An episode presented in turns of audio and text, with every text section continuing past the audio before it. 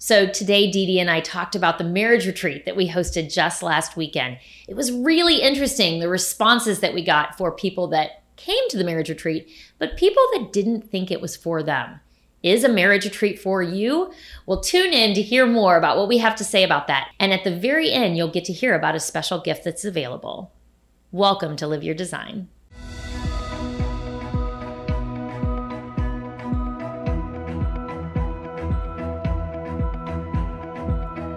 So we are back in the studio recording, and this past weekend we hosted the marriage retreat that you've heard us talking about, the Live Your Design Marriage Retreat in Charleston. It was fantastic. Dan was our speaker. It was fantastic, and I've gotten really good feedback. So not only did you and I think it was fantastic, but I have I think there's a lot of great conversations that happened between couples because of the time that we spent together.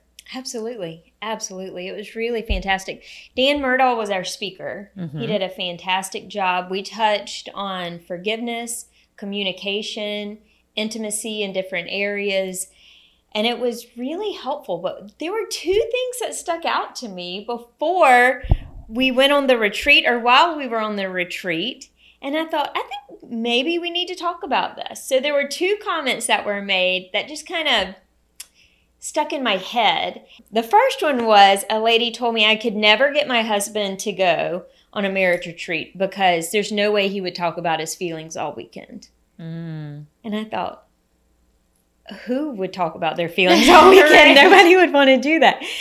So I felt like there's this misconception around. Like a stereotype of what a marriage retreat would look like. Yes. Where does that come from? And when she said that, I just envisioned people sitting around couches all weekend talking about their feelings and crying, and I thought that would be terrible.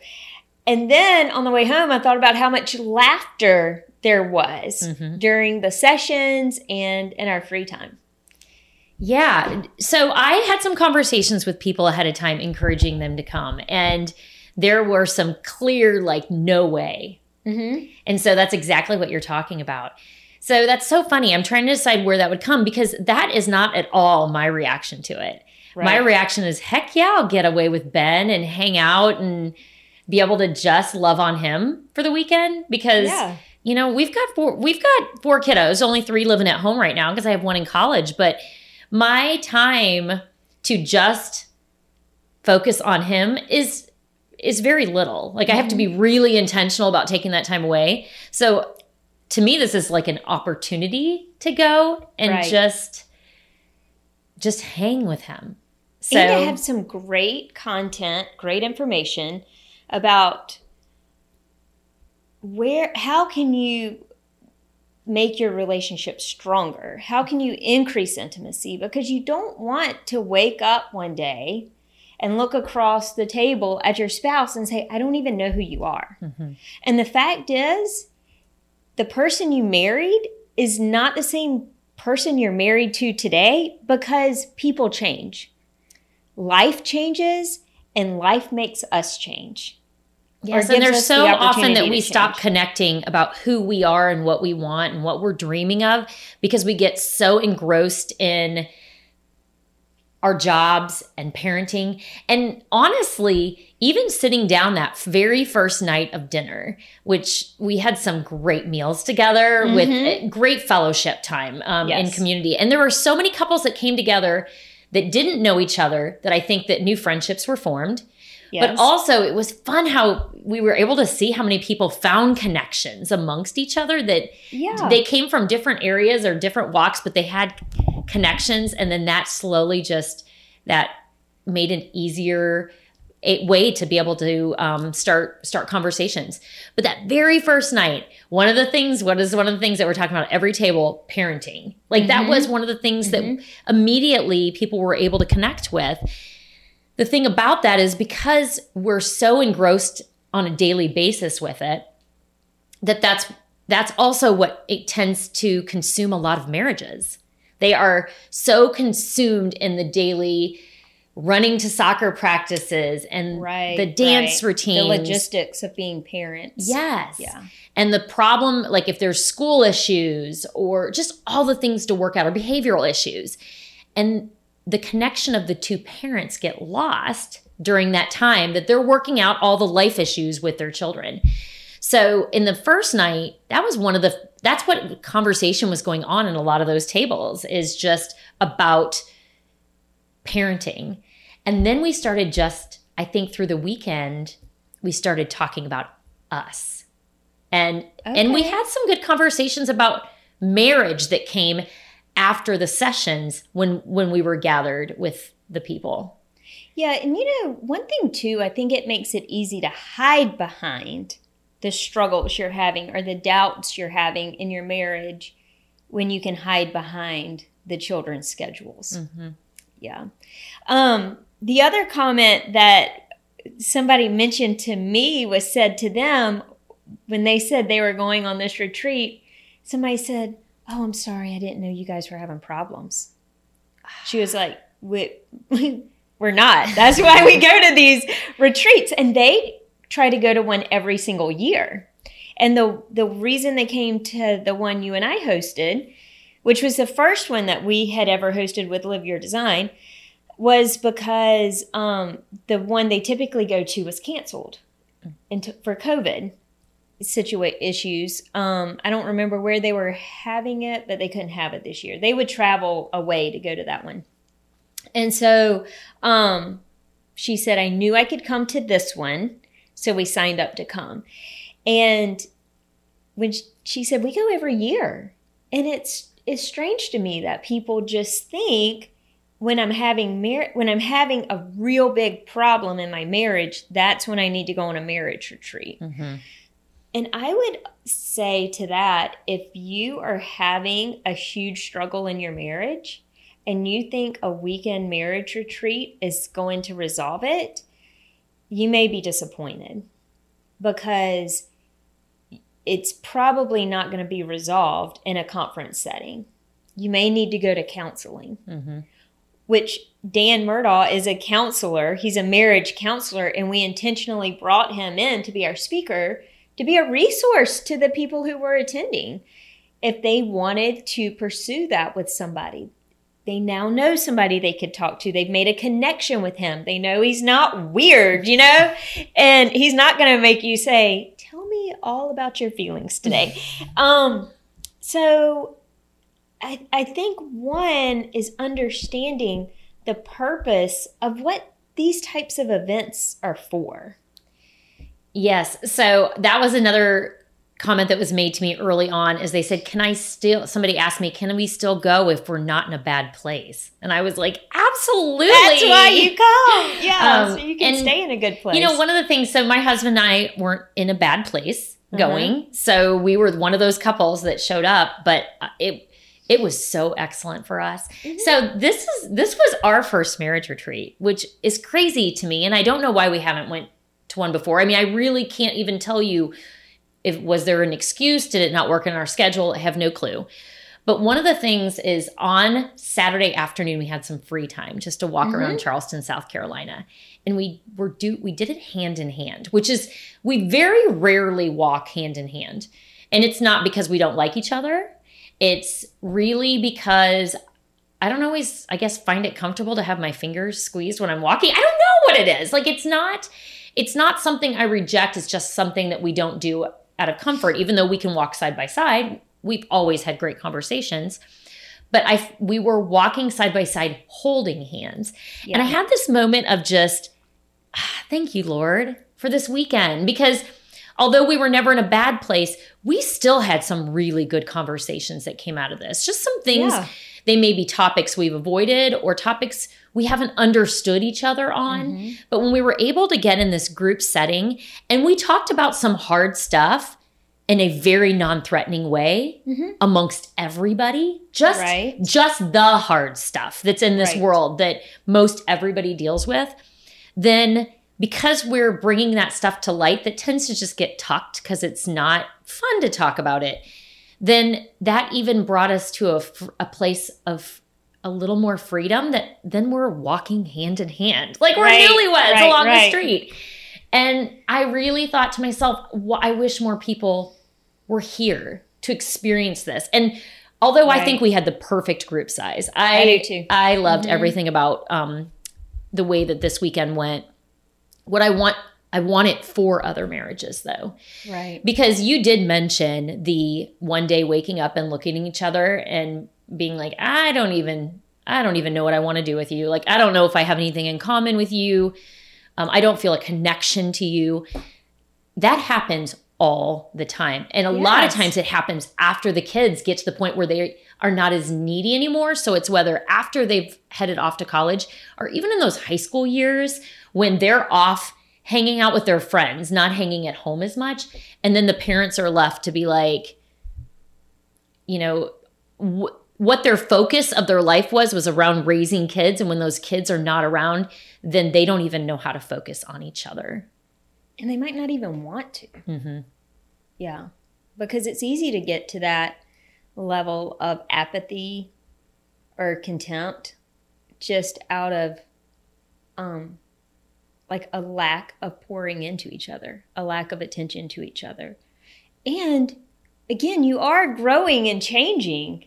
And so if you are not growing and changing in this, at least kind of the same direction, what your passions are, then you could find yourself on two different mountaintops, you know, or on two different islands. So you've got to find a way to come back and connect, but you have to be intentional about it. I did hear from some couples, and I feel like this would be something that everybody can kind of think about. There were some people that said, I wanted to go, we just couldn't make it work. Mm-hmm. And I do understand that from the standpoint if you had a commitment that weekend or if the finances are tight, maybe you needed some more time to save for something like that. Mm-hmm. But I also realized when I hear that from people that there's obstacles they see in the way that they don't have energy to try to figure out how to make it work. Mm-hmm. And because dating my husband or spending time with my husband is really important to me.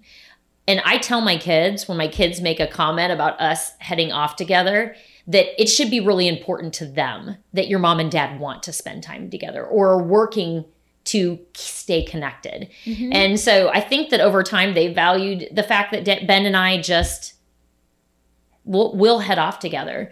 But it's not easy for me to get away.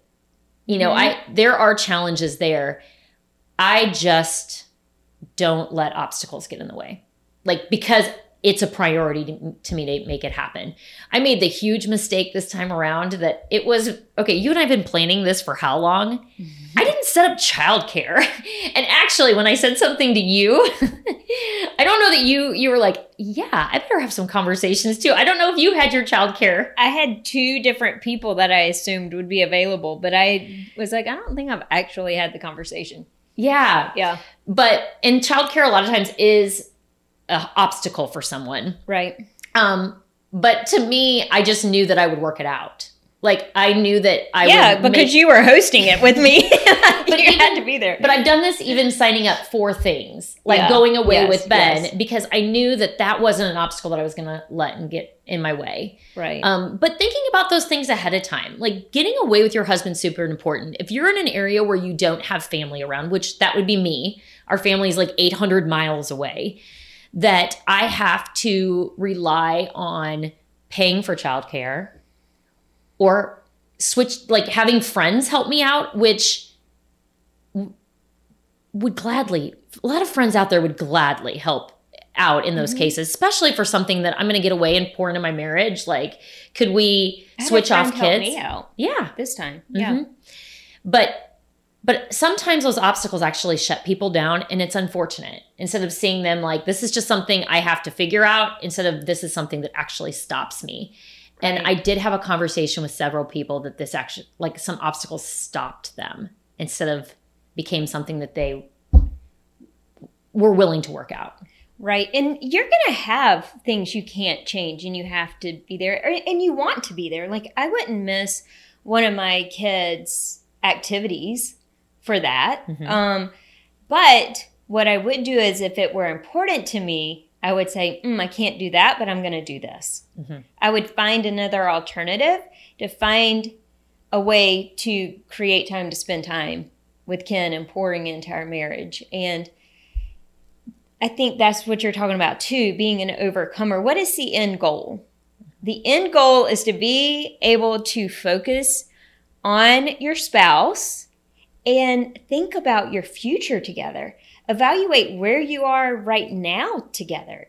And it's so much more about your own heart necessarily than it is where your spouse is. Mm-hmm. And I mean, you are going to walk away from an event like that. You should walk away from an event like that, having personal growth, having growth with the Lord, and having growth with your spouse. And so I love these types of events. I love these types of weekends because it's not just about us. It's about the couples that we're connecting with. Mm-hmm. We need to have community with other couples that believe in marriage like we do. Mm-hmm. In fact, somebody was telling me this weekend about a man who had introduced another married man to some other woman. What? Why? Why would you do that? That's a terrible idea. Those aren't your friends. Right. That's not who you want to hang out with. No. You want to make connection with people that have the same morals and same values that you do, that want to raise your kids the same way you want to raise your children. Mm-hmm. You know? And so it may be that you have an opportunity in the future. Your church is throwing a marriage retreat, or you see somewhere else and you take that opportunity. Like, let me encourage you to take that opportunity. But if there's not anything like that that's available around you, I also want to encourage you that small groups that are available through churches where you can gather, typically on a weekly basis. And again, immediately somebody's radar may go off and go, I can't make that happen. That doesn't make sense in my schedule. But again, those are one thing that Dee Dee, you and I in our lives have always been very intentional about making small group happen because we know the importance of community. Mm-hmm. But again, you're gathering. Most time there's different small group options. You can gather with other parents that are in the same stage of life that you are and be able to come together with community, be authentic, share, grow personally together. You're able to do that when you find that community. So if a marriage retreat right now is not something that is you don't see any availability around for that, look at other ways that you can do the same kind of connecting or finding community. It really is everywhere when you are intentional on looking for it, but you may have to go look. Mm-hmm. Another thing that you could do right now is order the 5 Love Languages book and read that together, do the quiz, and understand what each other's love language is, and then intentionally make an effort to speak into their love language. Also, we have a deck of cards. It's a deck of cards that allows you to really love on your spouse well, and it speaks to all 5 love languages. So super easy, super fun things. It's like a daily little card you get to pull, and then that day, you each do that thing for each other. And it's just to increase intimacy and connection with each other, pouring into each of the 5 love languages. Because if you're really starved in one area, you start to not feel loved in that area. And that's one thing Ken and I were talking about on the way home. He said, because I made the comment that when you get negative filling up of one of your love language buckets, how detrimental it is. And he said, how could you get negative filling up of that? And I said, well, like if somebody's love language was words of affirmation and words of affirmation really spoke to them, words of criticism and critique are going to hurt that person more than somebody who doesn't understand that as their love language. physical touch. And I said, we talked about this when one of our daughters was little. Physical touch was her love language. And if you were to say to her, can you get off of me? You are making me sweat. Or can you scoot over? If you pushed her away, like physically put that separation, that's going to affect her heart more than somebody who that's not their love language. So we had that conversation around it. So it could be that you're actually causing pain into your spouse's heart and you don't even realize it. Mm-hmm. And so these cards are fun. They're really silly. Some of them are silly, but they are for sale. You can go to our website and check them out, order them. We'll ship them right to you. And we'll commit to pray for every couple that orders a set of cards over the next 30 days. We'll pray for you for 30 days from the time you get your cards. So you can do fun things for 30 days and get prayer for 30 days. Win-win. I love it. All right. Well, I just hope this was encouraging for people to think, even if they, so if they had those little voices that have said, marriage retreat's not for me, or spending time together talking about marriage is something my husband would never want to do, to be encouraged that the more that where we focus our energy is definitely what will grow. Mm-hmm. And your marriages are worth the energy that you put into them. Yeah, because they affect so much more than your marriage, than the relationship the two of you have together. It's going to affect every area of your life, including your children. Absolutely. And their marriages for the future. Like, this is the decisions you make today, they're going to have a generational effect. Mm-hmm. It's going to affect your work life. It's going to affect your physical health. Truly, every area of your life will be affected by this. That's right. So love yourself and love your spouse. So if you want to listen to more of our podcast, please go to www.liveyourdesign.life. And you can also find our deck of cards so that you can spend more time pouring into your spouse so that your marriage can be amazing. Have a great day.